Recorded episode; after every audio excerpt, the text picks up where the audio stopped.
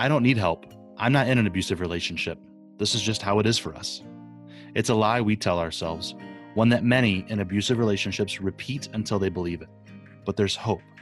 Welcome to I'm Not in an Abusive Relationship, a podcast about surviving domestic and sexual violence. This show is about hope.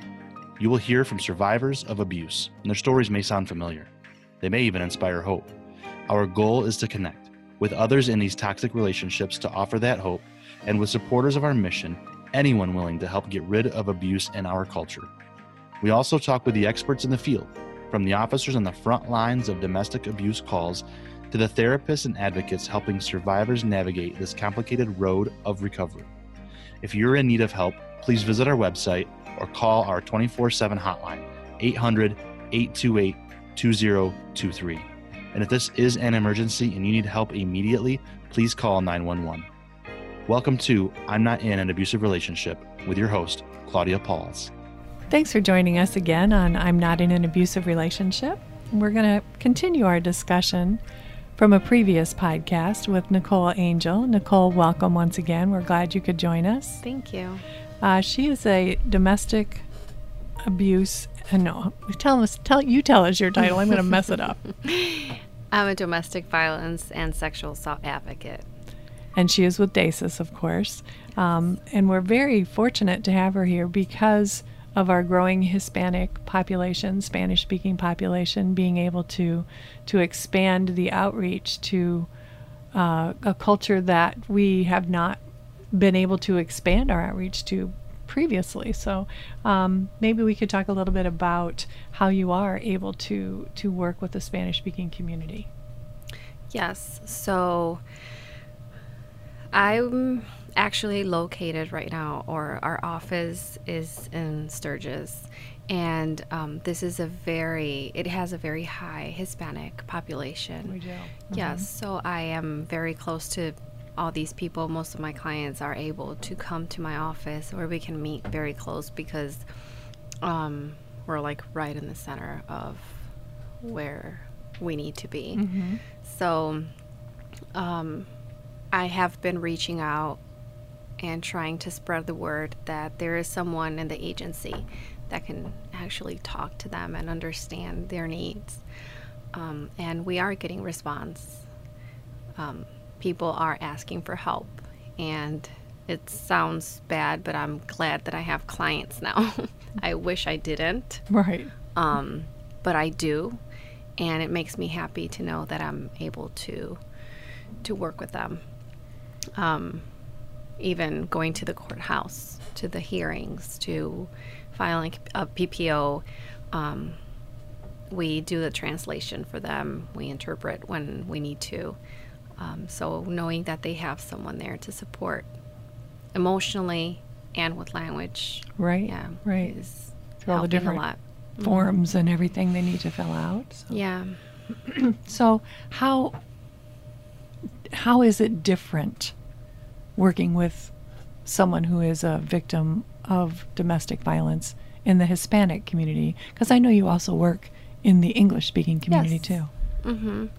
So I think the biggest difference is that our culture is very different. We don't have the knowledge about abuse as we do in this country. And I grew up in Mexico. And until I moved here a year ago, I knew what abuse was. And I didn't know I had been in an abusive relationship because I just thought it was part of personality. That's how things went. Exactly. I thought it was normal. I thought it was something that I had to live with. Right. So work working with Hispanic women makes it hard because I mean it's it hasn't been that hard. Sorry, but you do have to start from the bottom Mm-hmm. and telling them what abuse is.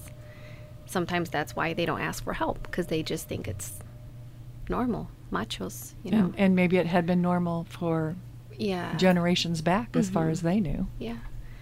And I think I said this before. Um, as we don't talk about abuse, we don't talk about mental health. So it's just hard for them to understand their, like the dynamics of dom- domestic violence. Mm-hmm. Mm-hmm. And that they can get help Mhm. and change the lives that they're living.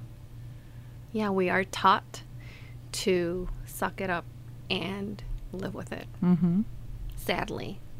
So, as part of this outreach, when you meet with with these women, or or as clients individually, or with groups in Spanish, what do you tell them? So you want me to tell them in Spanish? Sure. Okay. Um, I tell them, el abuso no es aceptable. Ningún tipo de abuso se debe de permitir. No abuso emocional, no abuso psicológico, no abuso físico ni sexual. Incluso en parejas de esposos se da el abuso sexual. Entonces tienes que pedir ayuda. Hay gente que te quiere ayudar y te puede ayudar. No tengas miedo. No importa tu situación, no importa tu estatus en el país, nosotros estamos para ayudarte. And that would be in English as well. I mean, I know we've we've talked Yeah. about what we what advocates can do and Mhm. say with their clients, but Yeah, so what I said was no type of abuse is acceptable.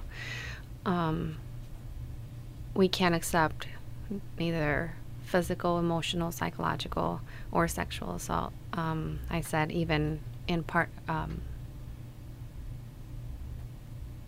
married couples Mhm. relationship, we see sexual abuse. So if you need help, don't hesitate to ask for help. We're here for you. Don't be afraid. There's nothing to be afraid of. Um, so yeah, reach out for help. And so part of that is is cultural with um, spouses that the women is the women are not in charge. The husbands are Mhm. always in charge. It's not the, a lot of times in the states. I mean, you know, it's more of a teamwork approach to you know Yeah, what gets so done different. and how things are going. And but Mhm. that's not the case in the Hispanic culture, or is it? And maybe it's changing the longer. You know, as immigrants come to the country, everyone here was an immigrant at one point in time. So things do change and, and melt into the melting pot. But we're, I think we're a little f- away from that at this point.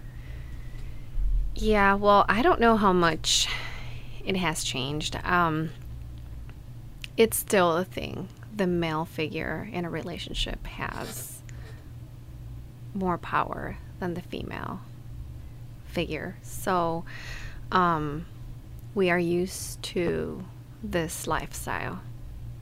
We are used to listening to what is right to do and what we have to do, what our role in the household is, Mm-hmm.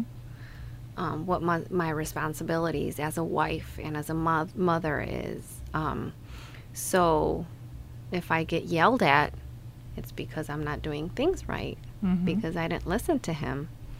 If I'm being shoved, it's because I need to understand that I'm doing things wrong. So that's how we live. Mm-hmm. I mean, I'm not going to say everyone. I'm sure there are good men out there, Mexican men. Um, but it is a high, high range of people who live with Mhm. this macho man figure.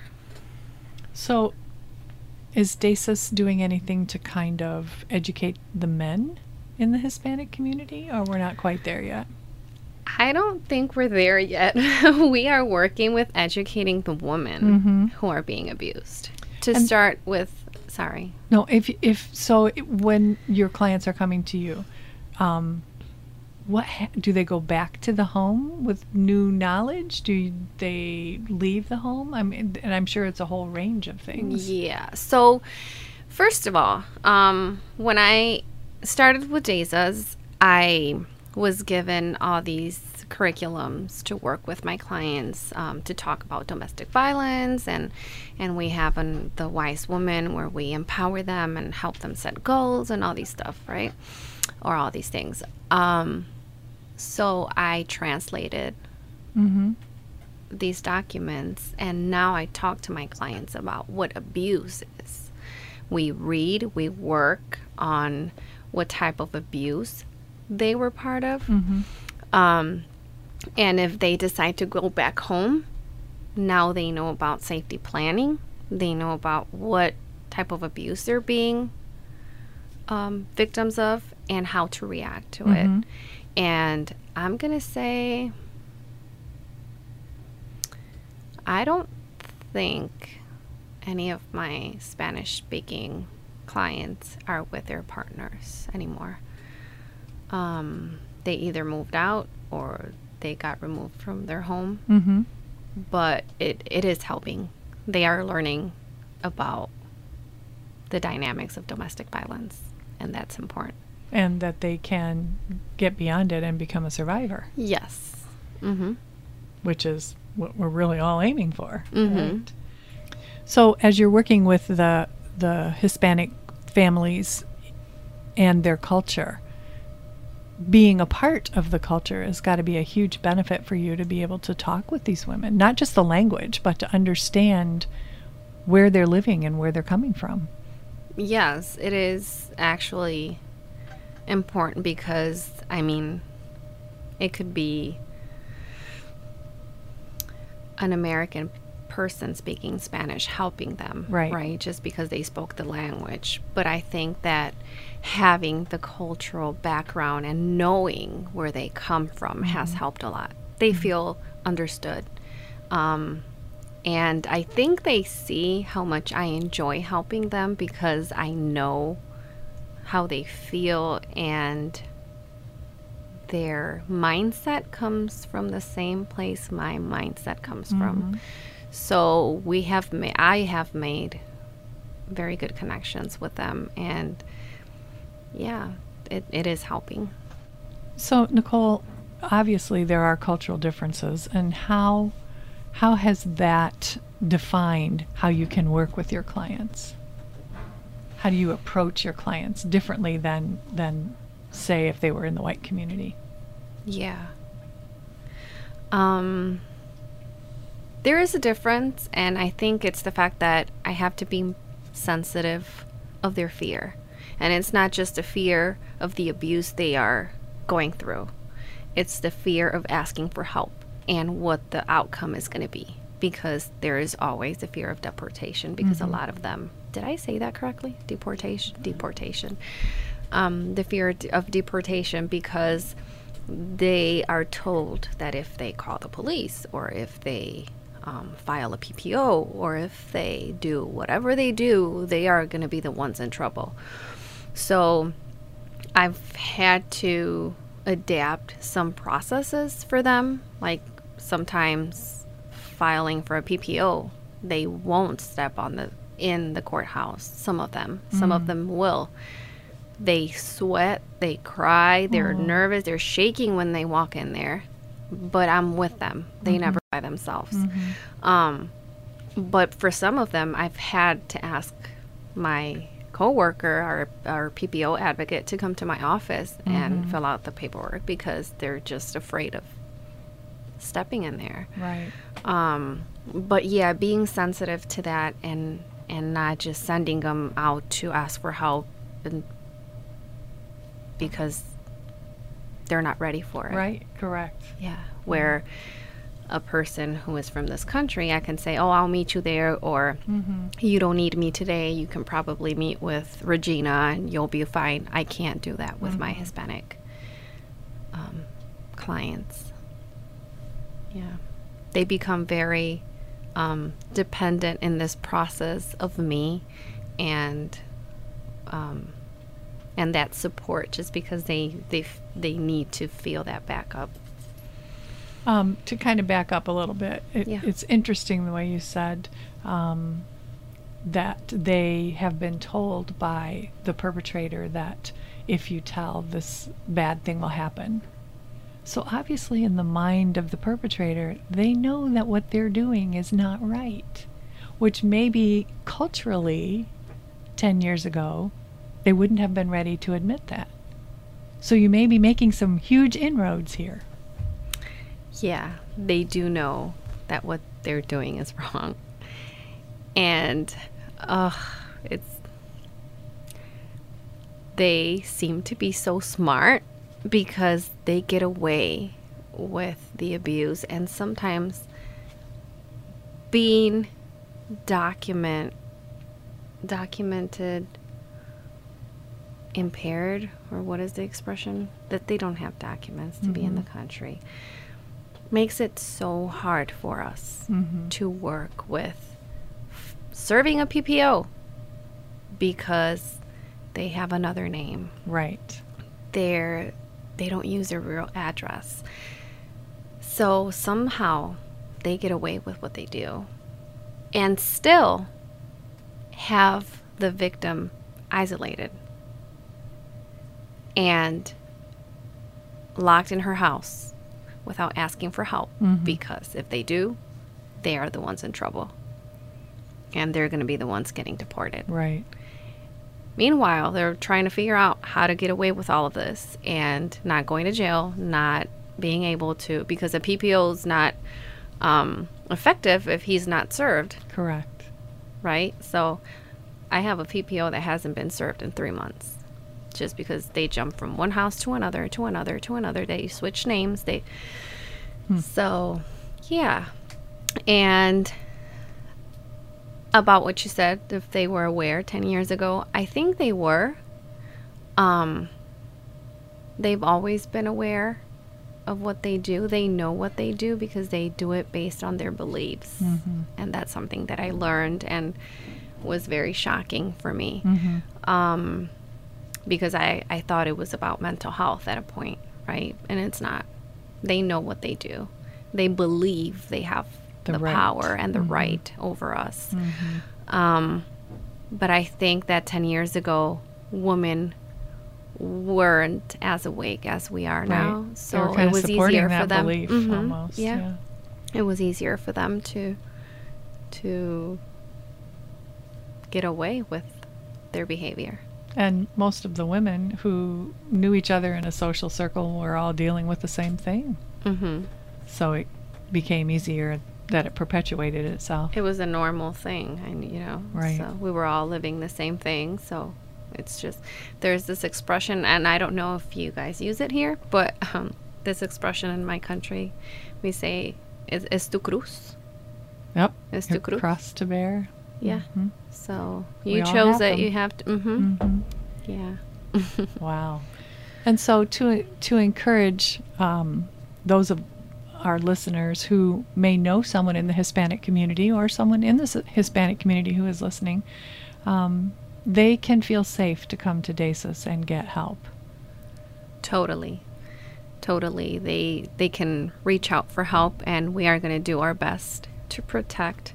All of our services are confidential. It's not like we're going to go and tell if you have a social security number or not. Um, we are a sanctuary agency, which means somos una agencia santuario y protegemos a la eh, comunidad hispana. Yeah, so they don't need a social security number to come to us.